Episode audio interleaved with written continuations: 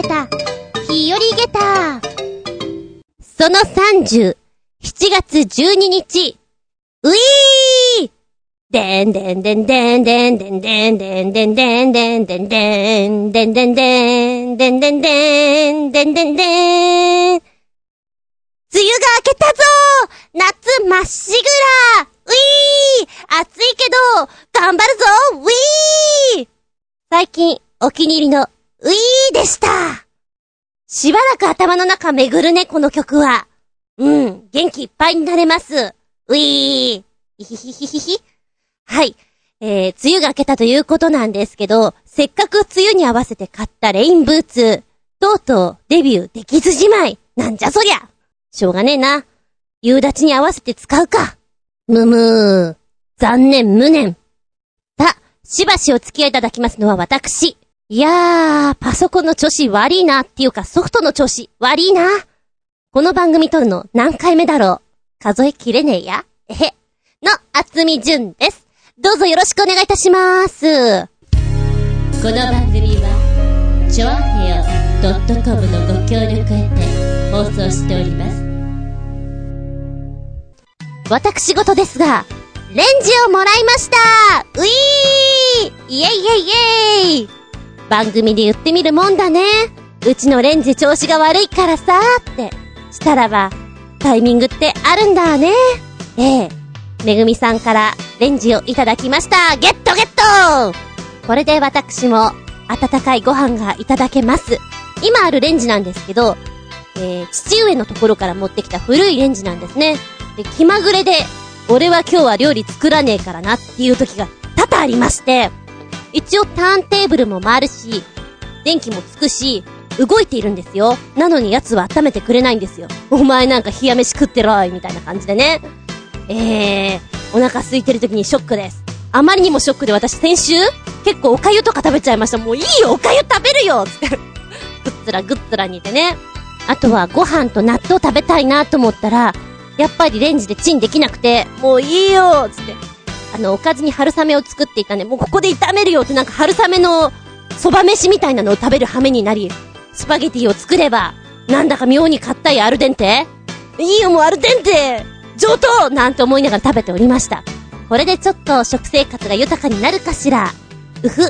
なんてね、ちょっと嬉しく思っておりますけれども、えー、もらいに行ったのが浦安のメグハンのところにもらいに行ったんですけど、ちょうどイタジラさんの番組の収録のちょい前に行ったんですよ。お久しぶりにヨシオンさんに会って、ほややーってしてて、ちょっと面白かったです。めぐみさんとヨシオンさんのこのトークが面白くて なんかいいなーって思って見てました。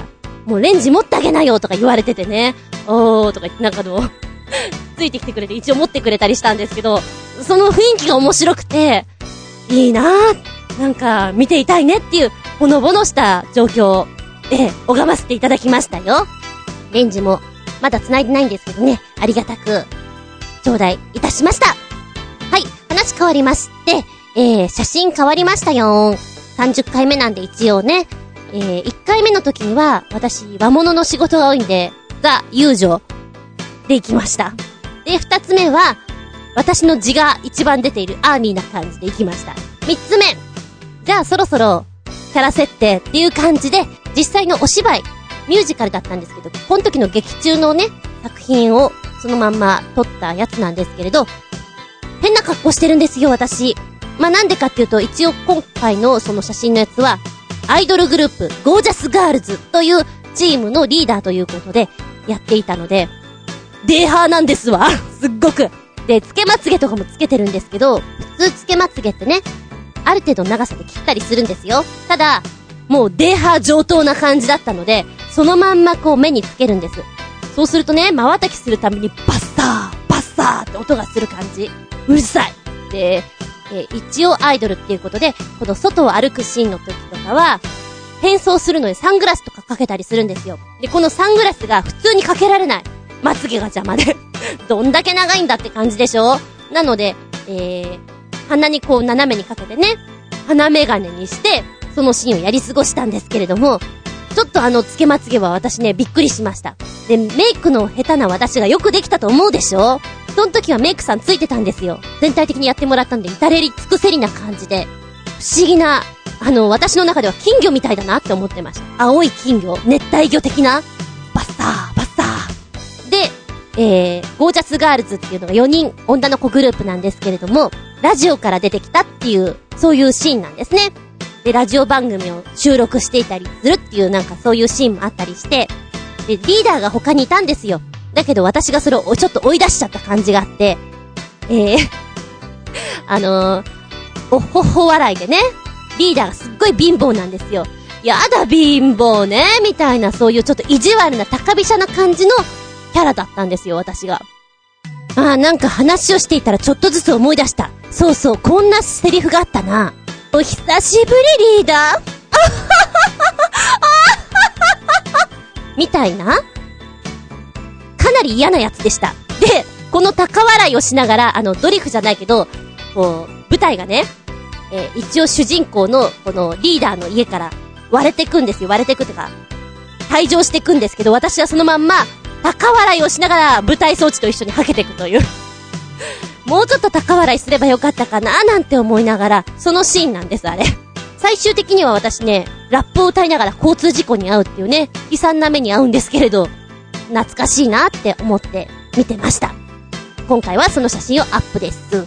世界の言葉で、ありがとう本日は、東京ディズニーランドよりも、小さな国ってどこでしょう？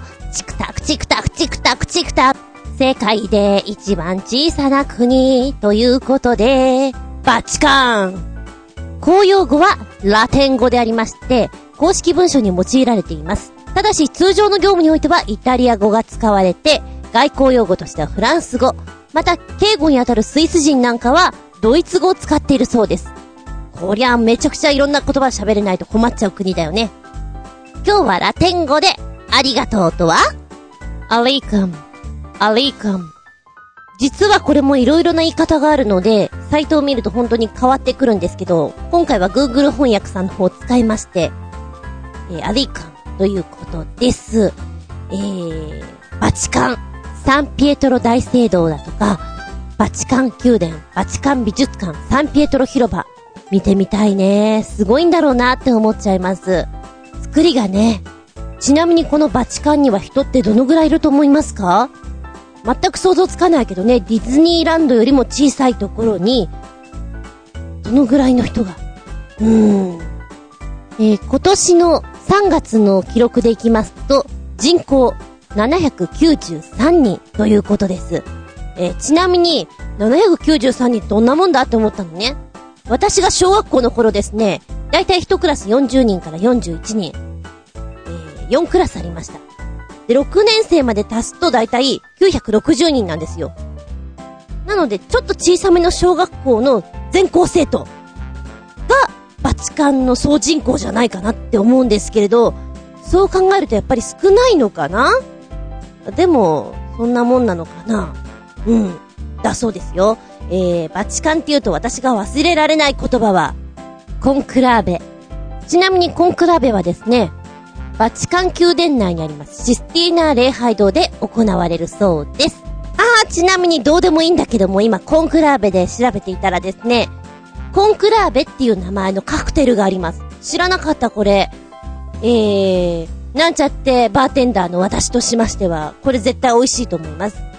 オーレンジジュースに、牛乳、そしてキイチゴのシロップ入ります。色合いもとってもトロピカルで美味しいと思われます。オレンジジュースが120、牛乳が60、キイチゴシロップが20。もしよかったら作ってみて。シェーカーに入れまして、8の字を描くようにシャカシャカシャカシャカやりまして、タンブラに注いでいただきます。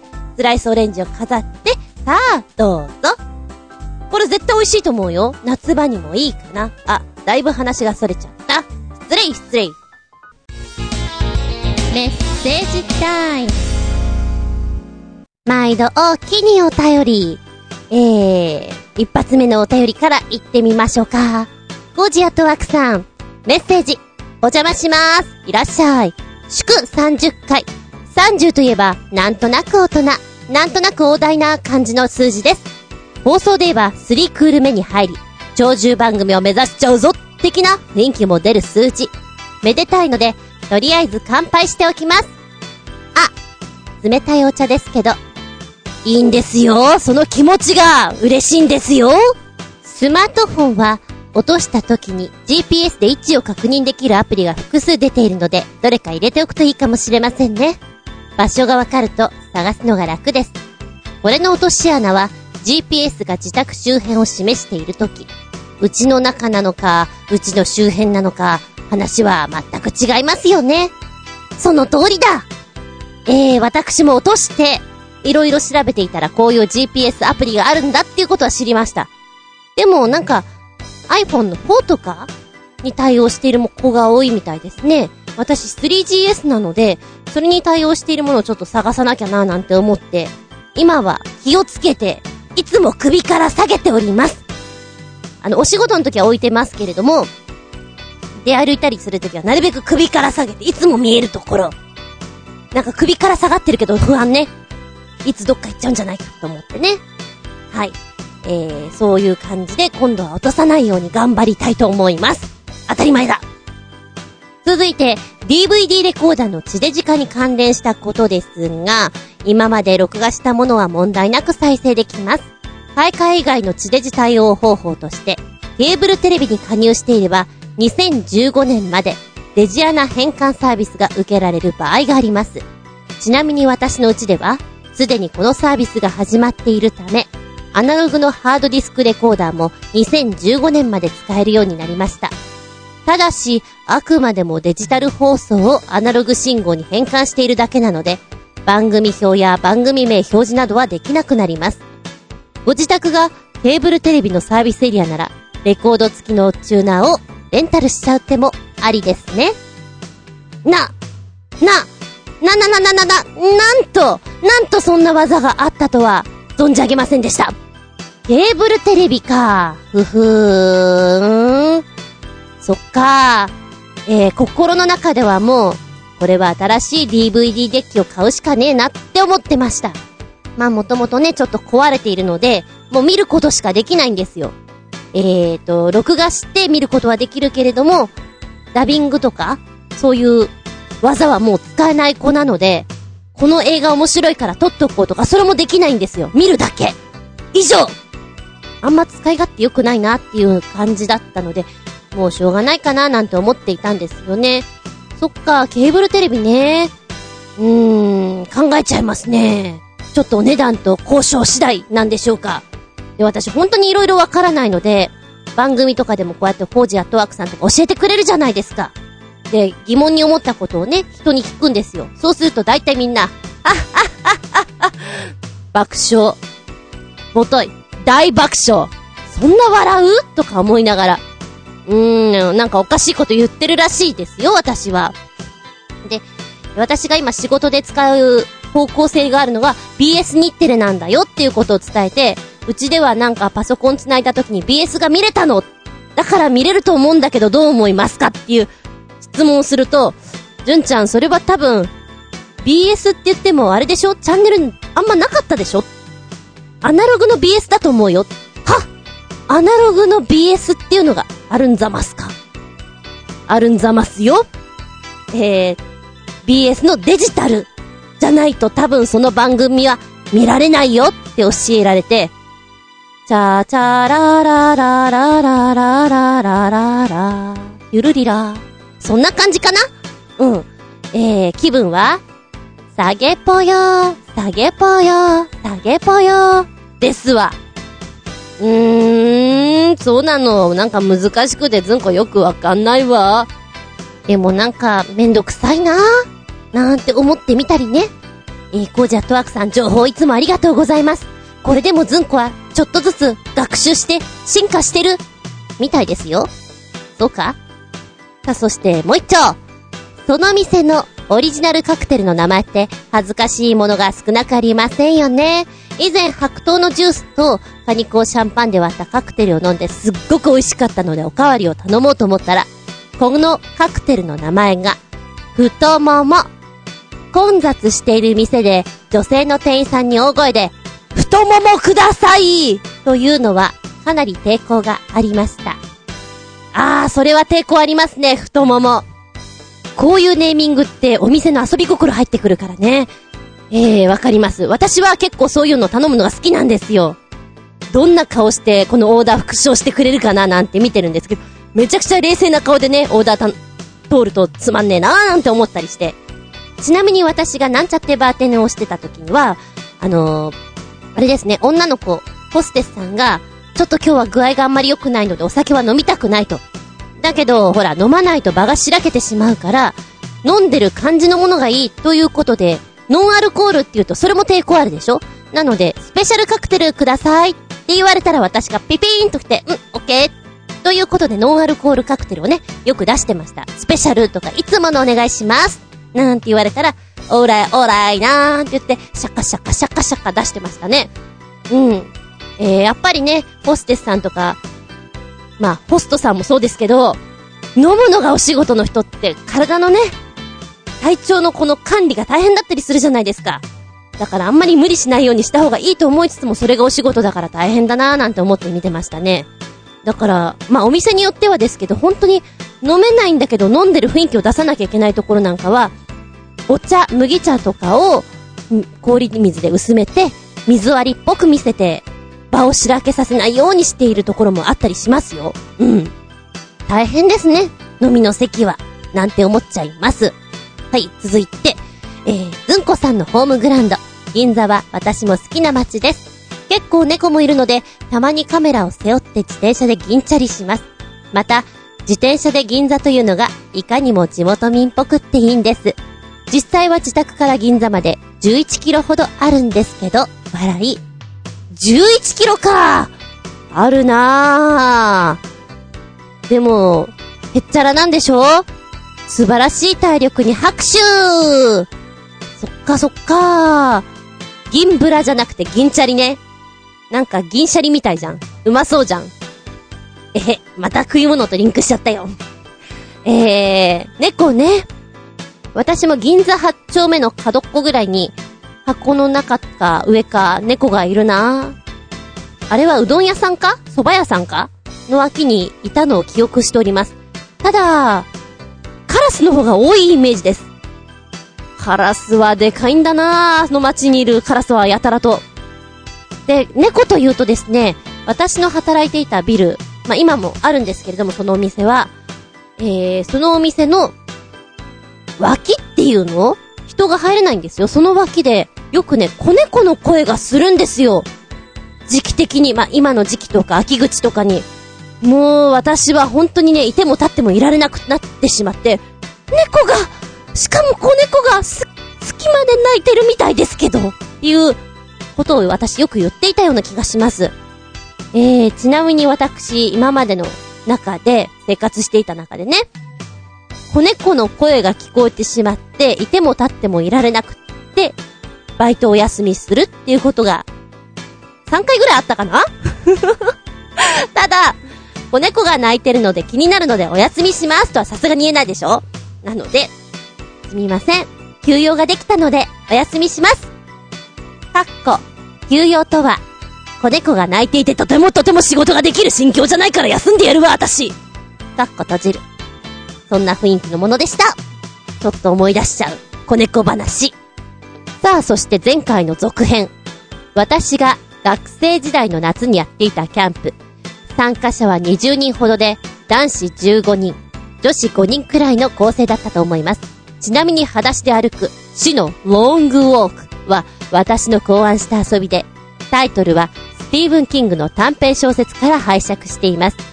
はじめは岬の展望台まで裸足で歩いて行ってみようという趣旨だったのが、誰もたどり着けなかったので、行けるとこまで行くぞになり、いつの間にか展望台を通り過ぎて延々歩くことになっていました。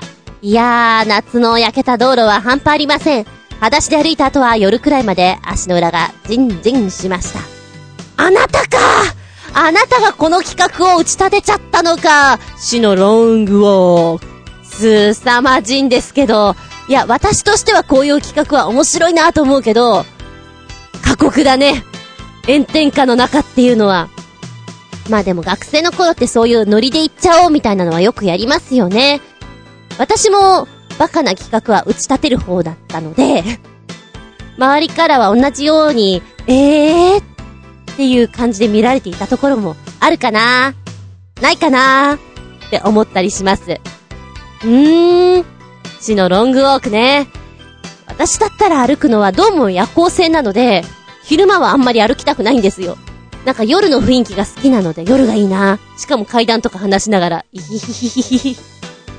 えー、想像力をかき立てながら歩くのが楽しいかもしれない。惹かれそうだよね、夜だったらね。まあまあ、そんなのもありつつですけれど。そして続いてこの話題。前回話題になった東京でのオリンピック開催。いろんな考えの方がいると思います。私は反対派なんです。オリンピックで使用する施設の建設は都内の貴重な環境を破壊しかねませんし、前回のオリンピック招致に伴う整備では、色々と悲しい状況も目にしてしまいましたので、一つの都市で二度目になる開催を無理に進めなくてもいいのではないかと思っています。ただ、オリンピックを復興の目標とするのは賛成です。実現は困難かもしれませんが、東京が出資して被災地である東北を開催地としたオリンピック開催を目指すというのはどうなのかなと思っています。東京プロデュース東北オリンピック。これなら直接復興に関係した土地整備もできるんじゃないかな。やべ、これ提案したら立候補できちゃうんじゃね？やべ、それすっごくいいんじゃね？じゃあ声を大にして言ってみたらどうだろうか。東京プロデュース東北オリンピックはいかがでしょうか ?3、はい !3、はい声が聞こえないぞ !3、はいで、これ一人でマイクでやってる私がすっごいバカみたいだからね。まあ慣れてるけれど。えー、でもすごくいい案だと思います。あのー、うん。私も、えー、精神論的な話から言って、やはり人間っていうのは目指すべきところがあればすごく強くなれると思うので、だからこそやった方がいいなっていう意味がすごく強いんですね。ただ、やっぱり前にやったことに対してのマイナス面、よろしくなかった部分っていうのがいっぱいありますよね。それを反省点としてちゃんとそこを処理できることを意識しなければならないなと、目をつぶってはいけないなと思っているので、ちゃんと考えていけるならばやるべきだと私は思います。その方が、うん、みんなも元気になるんじゃないかなっていうことかな。そうね。じゃあまずはみんなで声を大にして、あの言葉を言おう。3、はい東京プロデュース、東北オリンピックはいかがでしょうかみんな声小さいぞ。はい。コージアットワークさん。メッセージ、アリーくん。続いてが新潟県のヘナチョコヨッピーさんのメッセージ。ずんこさん、こんにちは。こんにちは。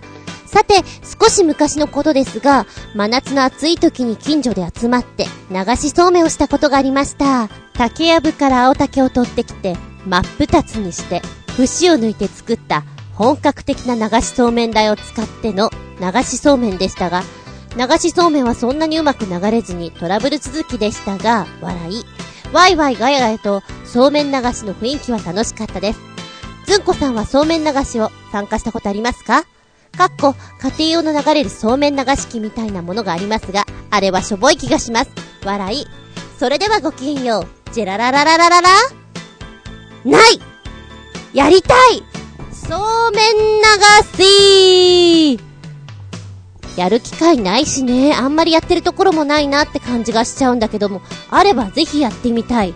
ただし、私、自慢ですけれども、箸がすごく、下手だー。だーだーだーだー。あまりにも、お上手すぎてですね、えー、焼肉に行って、箸を焼いてしまったのは私だー。日本のチョップスティック、ちょっと難しいね。えー、そうね、その場合は、厚み順は、フォーク、二刀流っていうことで、いかがでしょうか？うん。あの、やってみたいのは山々なんですけれどね。そうよ、こういう面白いイベントってもっとやればいいのにね、夏に。チョアヘヨとかでもやってくれたらどうかな？面白くないかな？うん。あの、厚みはフォーク二刀流でよろしくお願いします。食べる気満々。でも箸下手なの。そんな感じ。えー、ちなみにこの家庭用の流れるそうめん機っていうんですかね。あれ、使ってるお家ってあるのかな？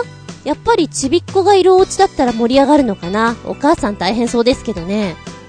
で、私、ひらめきました私のように、ちょっとチョップスティックが下手なあなた？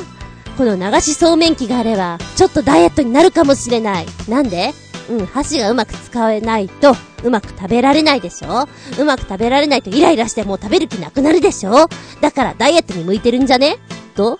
うーん、私だったら無理だな。いつまでもツルツル取れないと、もういい食わーんってなる。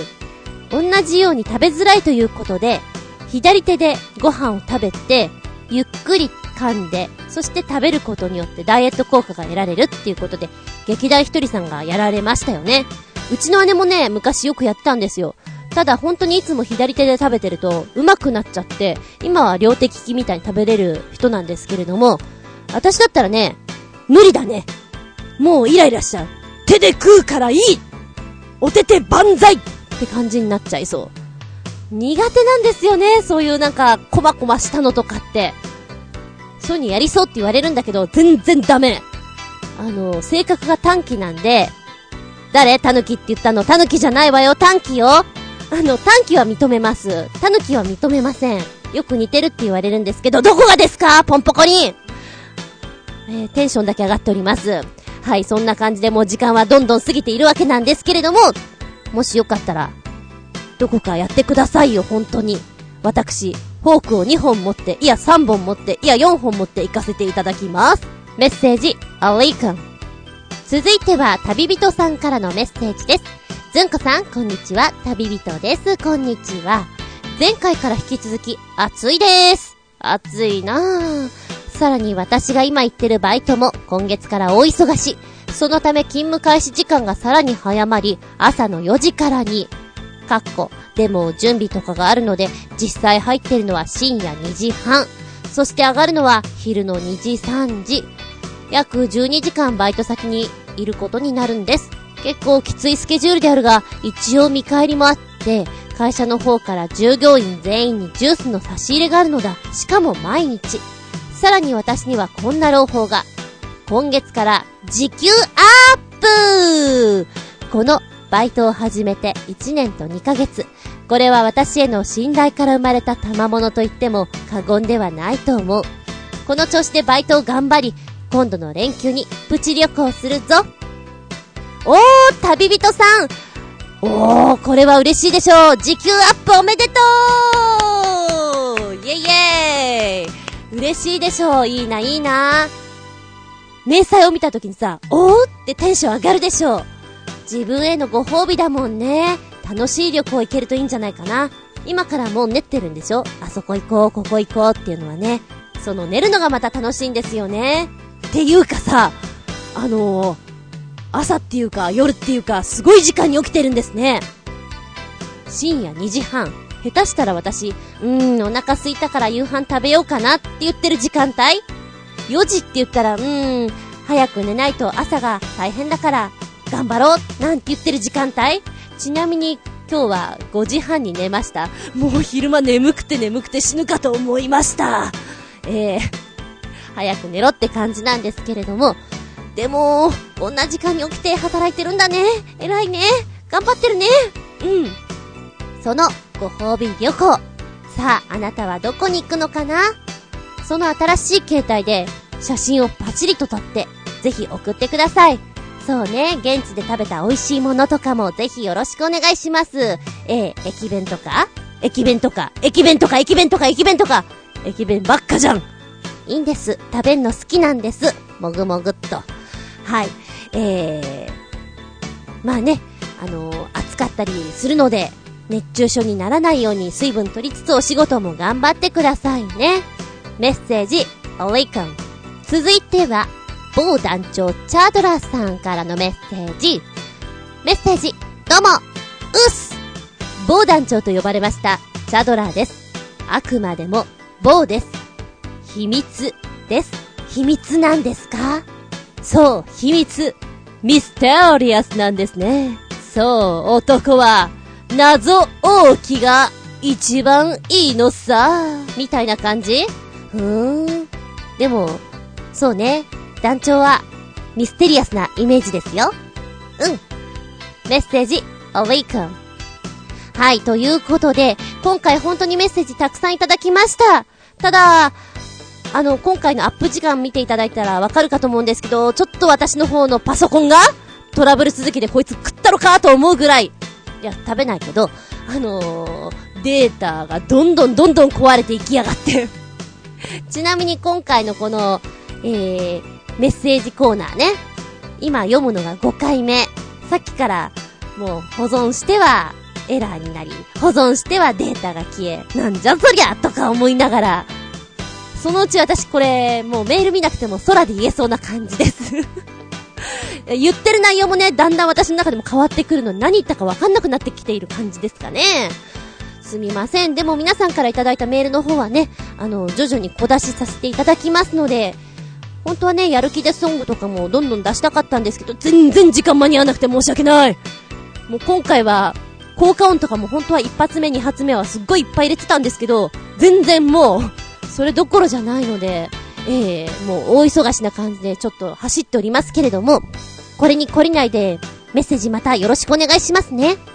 そうそう、この間の番組の中で、浦安ライダーさんが、えー、お茶に梅干しの組み合わせでやるととても美味しいよ、なんていうメッセージで教えていただいたのがあったんですけれど、この間すっごく眠くてね。というか私は基本的にいつも眠いんですけど、あんま寝てないから、いや寝ろよって感じなんですけど、えー、もうダメだっていう時にお茶と、男梅の干し梅があったんです。あ、これ入れたろうと思って1個ね、ポチョーンって入れたんです。で、10分ぐらい経ったら、私のイメージとしては、まあ、梅酒じゃないんだけど、梅のいい出汁がこう出てきて、で、梅の実自体がちょっと戻ってきて、ふわふわっと美味しくいただけるんじゃないかなって勝手に夢の想像しまして、10分ぐらい経って飲んでみました。ごくり。んこれはすごい激まずいうえー、うえーまずい。あのー、塩？ザ塩分って感じ。で、梅干しの方は、こう、お茶の中で多少戻ってね、ちょっとでも柔らかくなるかなと思ったら、もう見事なまでに、出がらしシュワシュワシュワーって感じで、いやー、ちょっと久しぶりにまずいもの飲んじゃったなっていうね、ものを作ってしまいました。ただね、目覚めるよ、これ。うわーって感じ。まさにズベーっていう、なんかこう、口が梅干しになっちゃうぐらい、シュワシュワシュワっていう、あの、表情が変わります。で、そこでズンコ、二段目、ひらめいたピコーンこれから行楽地に遊びに行ったりしますよね。で、運転とかしますよね。ドライバーさん眠かったりします。そんな時、栄養ドリンクを飲むんじゃなくて、のんのんのん。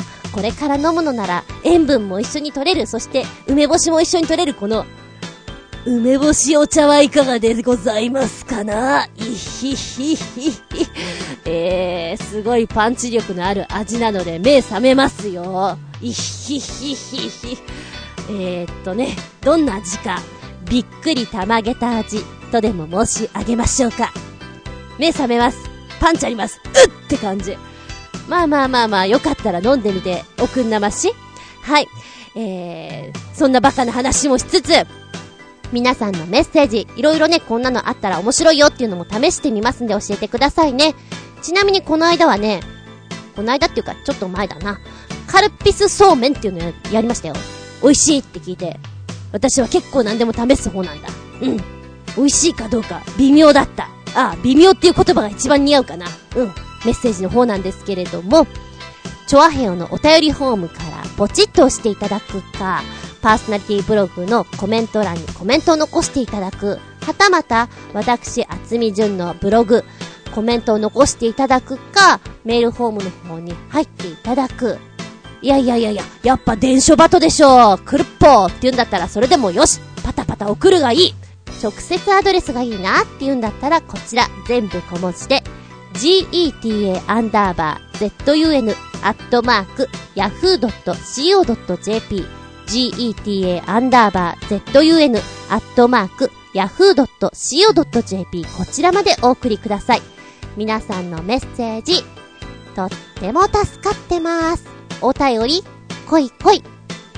おりくん。シシピンアウトタイム。本日のテーマは、もしも自分が〇〇になったら、ということでお届けです。やっぱ暑いとさ、涼しいものに憧れちゃうっていうことで、最初は私、雪女になったら楽しそうって思った。ただ今本気で暑いから、もし雪女になったとしたら、すごく今の状況はしんどいのかなと思うと、あれやめた方がいい？溶けちゃう私って思うかな？雪女は溶けてしまったら、また凍らせれば雪女に戻るのかな？分裂しちゃうのかな？何かで見たんだけど雪女がラーメンを触るとラーメンが凍っちゃうっていう、なんかのアニメ？映画？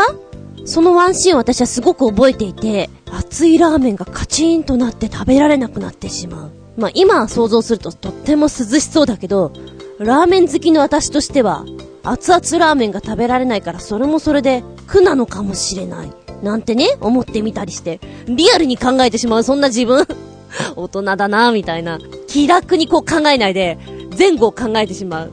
そんな自分がいたりします。ちなみにさ、ゲゲゲの鬼太郎に出てくる猫娘って妖怪でしょ？何の妖怪なのあれ？猫の妖怪なの？特になんかパワー的なものはないの？まあ、それを言ったら砂かけババアとかも砂をかけるだけなんでしょ？あれ？砂になるのかな？よくわからないけど。ちょっと妖怪のことを考えると楽しいななんて思ってみたりね。ええー、あんまり詳しくない分、不思議なところがいっぱいです。なんで塗り壁ってああなんだろうって。あの、いきなり出てくるんでしょ？塗り壁って。壁のお化けみたいな感じ？すごいあやふやなんだけどね、私もね。で、まあ、和の妖怪っていうのは、力がどうのこうのっていうかなんか存在しますみたいなの多いじゃないですか。あんまり悪さをするじゃなくて。で、西洋の方の妖怪っていうかモンスターの類は、どっちかっていうと人に危害を与えるようなイメージが強くないですか？まあ、いろいろなこう、生い立ちもあるんだろうけどさ、なんか子供心的に、西洋モンスターの方が、怖い、恐ろしいっていうイメージがあります。なんか血みどろな感じなんか人を食っちゃうとかさ、えー、ドラキュラ、狼男、フランケンシュタインってなんか全体的に私その映画とかアニメとか見た時に怖いっていう印象しか受けなかったんですよね。まあその後にアニメの怪物くんとかドラマの怪物くん見てコミカルな部分のイメージが膨らんでますけれど、なんかトータルイメージはでも怖いなっていう印象があります。すごく。では、コージアットワークさんの、もしも自分が〇〇になったら、子供の頃から憧れたのは空を飛べるヒーローです。この基準だと、バットマンやスパイダーマンやハルクは飛べないので却下。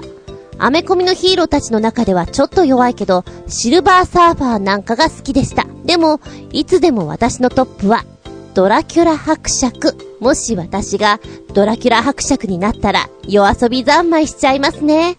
というか、夜遊びしかできませんが？というお便りです。あれ、バットマンって飛べなかったっけ？飛べるイメージだったんだけど、そう言われたら飛べないか。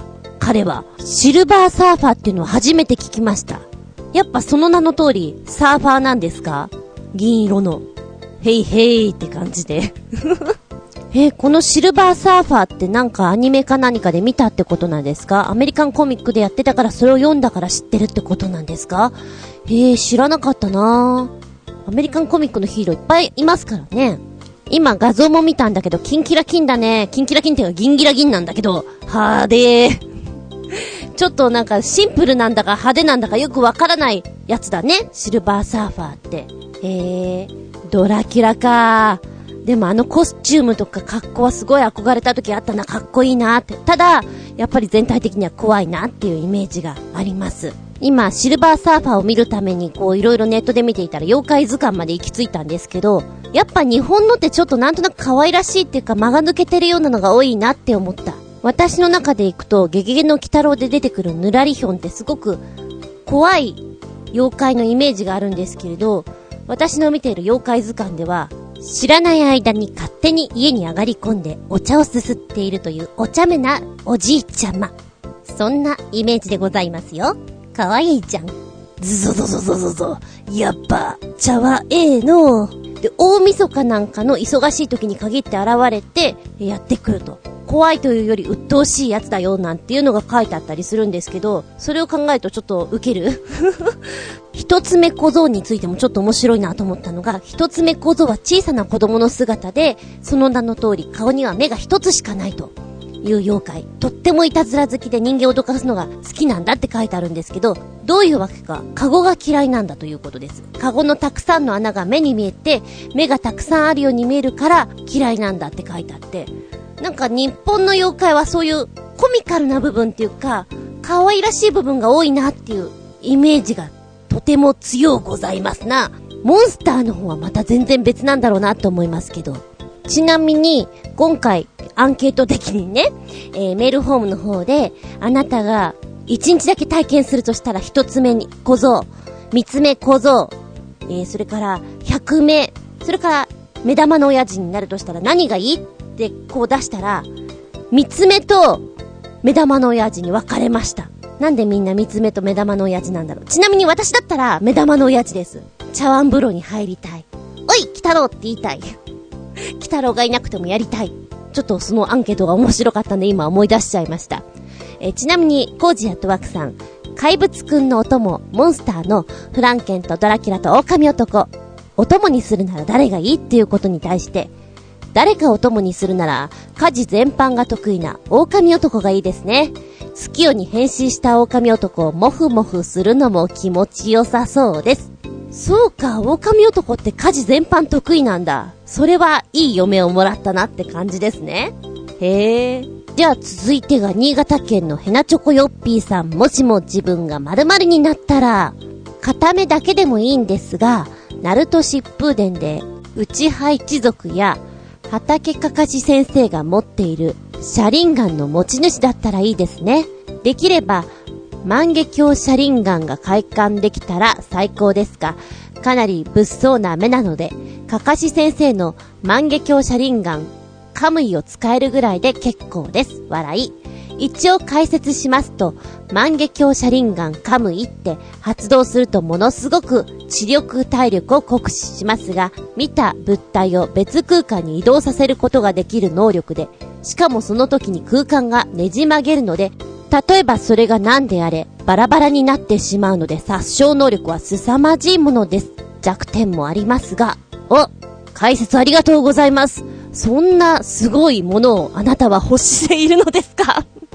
そ、それを、それをもってどう、どうしようと、どうしてくれようというのでしょうか？へえ、今ね、私、ナルトっていうのは知名前は知ってるけど内容は知らなかったので、シャリンガンとかも聞いたことはあるんだけれども、説明がなかったら、なんだかチープンカンプンですってなっちゃうんでありがとうございました。へえ、そういう技なんだ。どう、ど、なんか、ものすごすぎて どう対処したらいいかわからないよね。弱点ってどんな弱点なんだろう。でもなんだか音の響きがめちゃくちゃかっこいいね。万華鏡車輪ガンカムイって言うんでしょ？その技っていうか。かっこいいな。うん。さあ、そして、新潟県のヘナチョコヨッピーさん。フランケンとドラキュラと狼男。誰を共にしますか？かっこ返品不可。ということに対して、どこに行くかにもよりますが、フランケンって体がでかすぎるので、車や電車にも乗りにくそうだから却下です。ドラキュラは夜行性なので、夜しか行動できないので、これも却下。残る狼男は気さくで優しそうなので彼がいいです。おっと、丸いものを見ると狼に変身してしまうのが難点ですが、犬だと思えば可愛いものです。笑い。あ、これは満月じゃなくても丸いものを見ると狼になっちゃうの？へえ。でも確かになんか犬っぽいイメージだよね。二足歩行のできる犬って感じだよね。抱きついたらもうふってするんだろうね。やっぱお供にするんだったらあれもつけとかなきゃね。フロントラインもね。大事大事。さあ、そして旅人さんの、もしも自分が〇〇になったら、というのには、もしも自分が女性になったら、女性にしか行けないところへ行ってみたいです。その代名詞がランジェリーショップです。際どい下着を試着し、いつもとは違う自分を堪能してると思います。てんてんてんてん。と、思ってる私って、結構危ないかしら。わーいいんじゃないですか？もしかしたら違う自分が見えてきて、それもそれで見たことのない世界だから、こう、想像力の世界っていうので面白いかもしれませんね。あのランジェリーショップは、女子から見ても、これ、これどうなのよっていう、なんかの、ない、あれだよね。隠すところがすでにないよねっていうデザインもあったりするんですよ。びっくりですよ。これは何のためにつけるのか知ら？んみたいな。で、私仕事とかで、そういう、ランジェリーショップの、ランジェリーショップじゃないけど、まあ、ランジェリー関係の次の新作の現場っていうの？のところとかにも行ってたんですね。で、そこに行ってこう、モデルさんとかが試着してこう、店内うろうろしてたりするところにもいたんですけど、そこをぐるっと見渡すと、あ、これかわいい、これかわいい。で、奥の方に行くと、これは、なんだろう、紐？わー紐、紐かな？みたいな、なんかの、すでになんかデザイン中かなんちゅうか、これはな、何のためにつけるのっていうものが結構あって、下着かな？シールかな？みたいな、不思議なものがいっぱいありますよ。あの、同じ女子が見たとしても、これは何のためにつけるっていうか、もうなんかね、セクシーとかそっちじゃないんですよ。あのほら、なんとなくちょっとチラ見せとかはセクシーだなと思うけど、そうじゃないぐらい、もう大胆なカットで、どうしてくれよっていうのありましたね。また話が逸れてしまうんであれなんですけど、うん、だからそれを堪能するの面白いかもしれませんよ。はい。いろんな色とかあってね。可愛いのとかも派手なのとかもあって。もしかしたら、お姉な自分と出会えちゃうかもよ。うふ。そしてやっぱり旅人さんも、フランケン、ドラキュラ、狼男、誰選ぶに対して狼男。料理を作ってくれるからって、狼男が料理を作るのはもう有名なんだ。ああ、知らなかったよ、私。なんかドラマのイメージが強いせいかな。ダチョウ倶楽部な感じしかちょっと頭の中になくて、何かやってくれたかどうかっていう印象が全然ないんですよね。では、某団長チャドラーさん、もしも自分が〇〇になったら？じゃあ、妖怪にしましょうか。妖怪もすごい能力の持ち主ですから捨てたもんじゃない。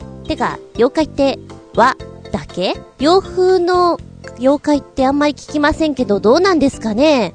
驚かす以外に役に立つことがあるのかな？提灯お化けとかカラカサとかにな、あんまり使い道なさそうだし、ここは雪女。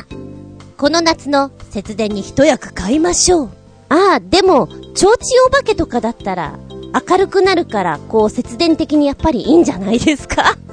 このね、和とか洋の妖怪とかモンスターとか色々見てると、なんか区別が色々面白いですよ。和のとこに人魚とかあると、あ、人魚って、人魚って和なんだ、ふーんとかね。そっち入っちゃうんだっていうのがちょっと面白いです。さあ、そして、モンスター、フランケンとドラキュラ、狼男、誰を共にしますか？に対して、アニメなら、ドラキュラは口うるさそうで、あんまり役に立たなさそうだし、狼男は何に役に立つかわからないから、無口実直フランケンで。でも、チェ、本マンならなんとなく嫌なんで、ドラマだったら一番まっとうなドラキュラのヤシマさんで、ということです。このドラマのね、人が書かれるとなんかリアルに出てくるから面白いね。そして、浦安ライダーさん、もしも自分が〇〇になったら、寺沢 V 一の漫画で、悟空があるんですが、主人公の目がコンピューターとアクセス可能で、瞬時に人物や建物の詳細がわかるという便利なアイテム今だとスマートフォンで世界カメラっていうのがあるみたいですが、まあそのようなものです。例えばずんこさんを見ると、氏名、年齢、住所、しかも3サイズまで、結構便利だなって思いました。ええー、そんな、そんなすごい目があるんだ。へえ。寺沢ブイチさんってどんな漫画を描かれてるのかなって私ほんとよく知らなかったんですけど、見たら、あの、コブラを描かれてる方なんですね。コブラはさすがに私も名前は存じ上げております。内容はよく存じ上げませんけど、もうパッと見、絵が、日本の絵っていうか、アメリカンコミックな感じの絵ですよね。劇画っぽい感じのイメージがすごく強いです。おー、浦安ライダーさんはそんな目が欲しいんですね。その目をもってして、まず何を見たいですか？えー、そんな3サイズだけ分かってもしょうがないよね。うん、氏名年齢とか、最初は楽しいと思うんですよ。ああ、こんなもんかっての思うけど、そのうちつまんなくなりそうな気がするんだけど、どうなんだろうな。でもなんか役に立つのかなやっぱりなんかそのコンピューターと繋がってるっていうことで。近未来的なお目目ですね。へえ。えー、改めてこう、怪物くんの三大モンスター、自分の中で思っていて、私は、なんとなくね、ドラキュラさんはすごく物知りなイメージが強いんですよ。ヤシマさんがやってたのもあるし、なんか色々知ってるから教えてくれるんじゃないかなっていうので、いいかな。でも、確かに、うるさそうっていうのもわかるんですよね。ママみたいな感じでうるさいのかな。そう考えると、なんか静かにお掃除とかしてくれそうなフランケンシュタインが一番実はいいのかな？フンガーしか言っていないイメージ。フンガー、フンガー。ただ意思の疎通ができない？そう考えると、やっぱり狼男？かな？うん、って思っちゃうね。ああ、でもやっぱりママ的なところで面白いから、ドラキュラ取ってしまうかもしれない。トマトジュース飲んでんでしょ？そういうイメージあるわよ。うん。さあ、私が、あの、アメコミで面白いっていうか、あの、面白かったよっていう、えー、ファンタスティック4の面々の力っていうのが、ゴムのように体が伸びる。ワンピースでもあるよね。ルフィがそういう力持ってます。えー、ゴムの力。それから、体が透明になってしまって見えなくなってしまう。炎と化してしまう。あと怪力になってしまうって言ったら、どれが面白そうかなって思ったら、ちょっと炎が楽しそうだなって思ってみたりね。うん。デンジャラスだけど あと透明になってしまうのも面白いかななんて思ってみたりします。ゴムは地味に使い道がなさそうな気がするんですよね。怪我しなかったりとか、そういうのはいいのかなと思うんだけど、あと何に使えるよっていう、うん。丈夫なだけですっていう感じがしてしまうから撮るんだったらその辺かな。えー、海外ドラマ、ヒーローズのパワーの、こう、数々もいろいろあるんですけど、あの辺まで繰り広げると結構面白いかもしれないな。あん中だったら、怪我を治せるとか、心を読めるとか、最速に動けるとか、あのヒーローズで言うと、あの日本人がやったヒロの役、あの時をこう、操れるあの力は面白いなって思いました。やったーあのセリフもすごく印象的だしね。見てない人いたら見てみてください。ちょっと面白いですよ。ということで今回は、ちょっと無茶ぶり。もしも自分が〇〇になったらってお届けしました。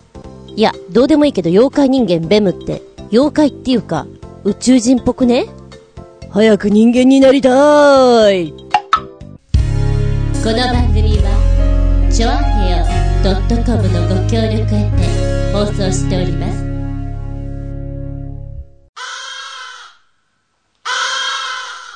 さあそろそろ終わりになってきました。今日もお付き合いありがとうございます。次回は7月26日。その31でお聞きいただけたらと思いますテーマはまあありがちなんですけど量を求めてサラサラサラ。えー、涼しい気分に浸れるあなたのやり方ってありますよね。それ、お話ししていきましょう。暑い夜に、そう、怪談物語なんかを読んでみるのはいかがでしょうか。私が以前やっていたのはですね、DVD を、えー、部屋の電気を暗くして見るんです。暑さも吹っ飛びます。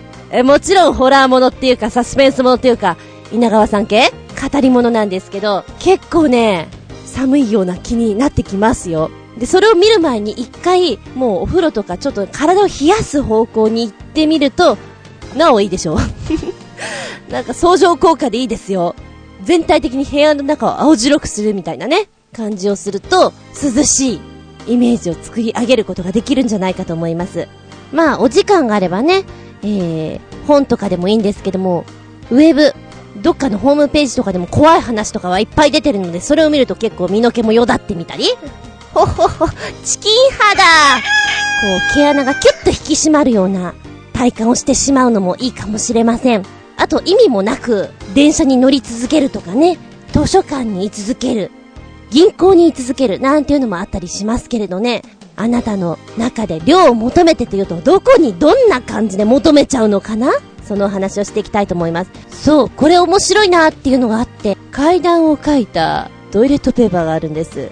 あの、リング螺旋を書いた鈴木さんの作品なんですけども、えー、トイレットペーパーに階段物語を書いてあって、それを見ながらトイレに入り、ちょっち怖いやろ？みたいなね。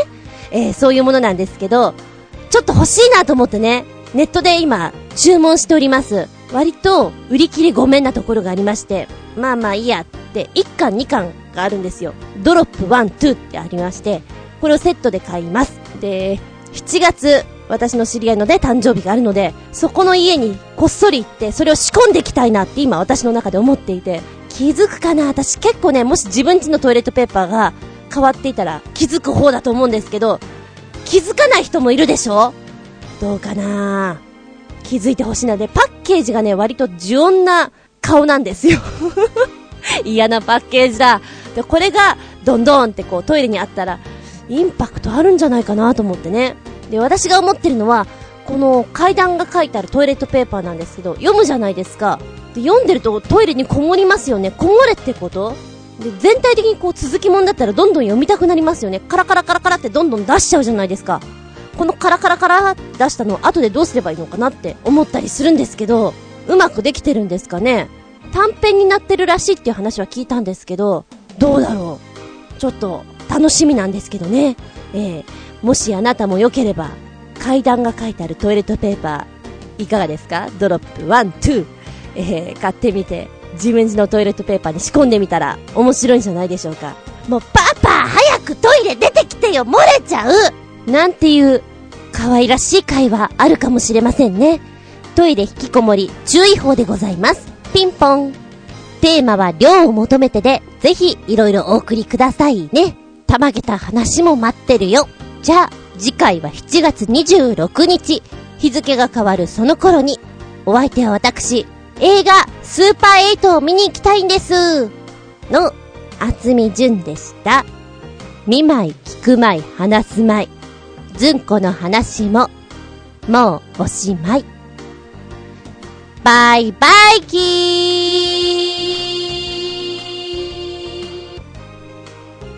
バイキンマン？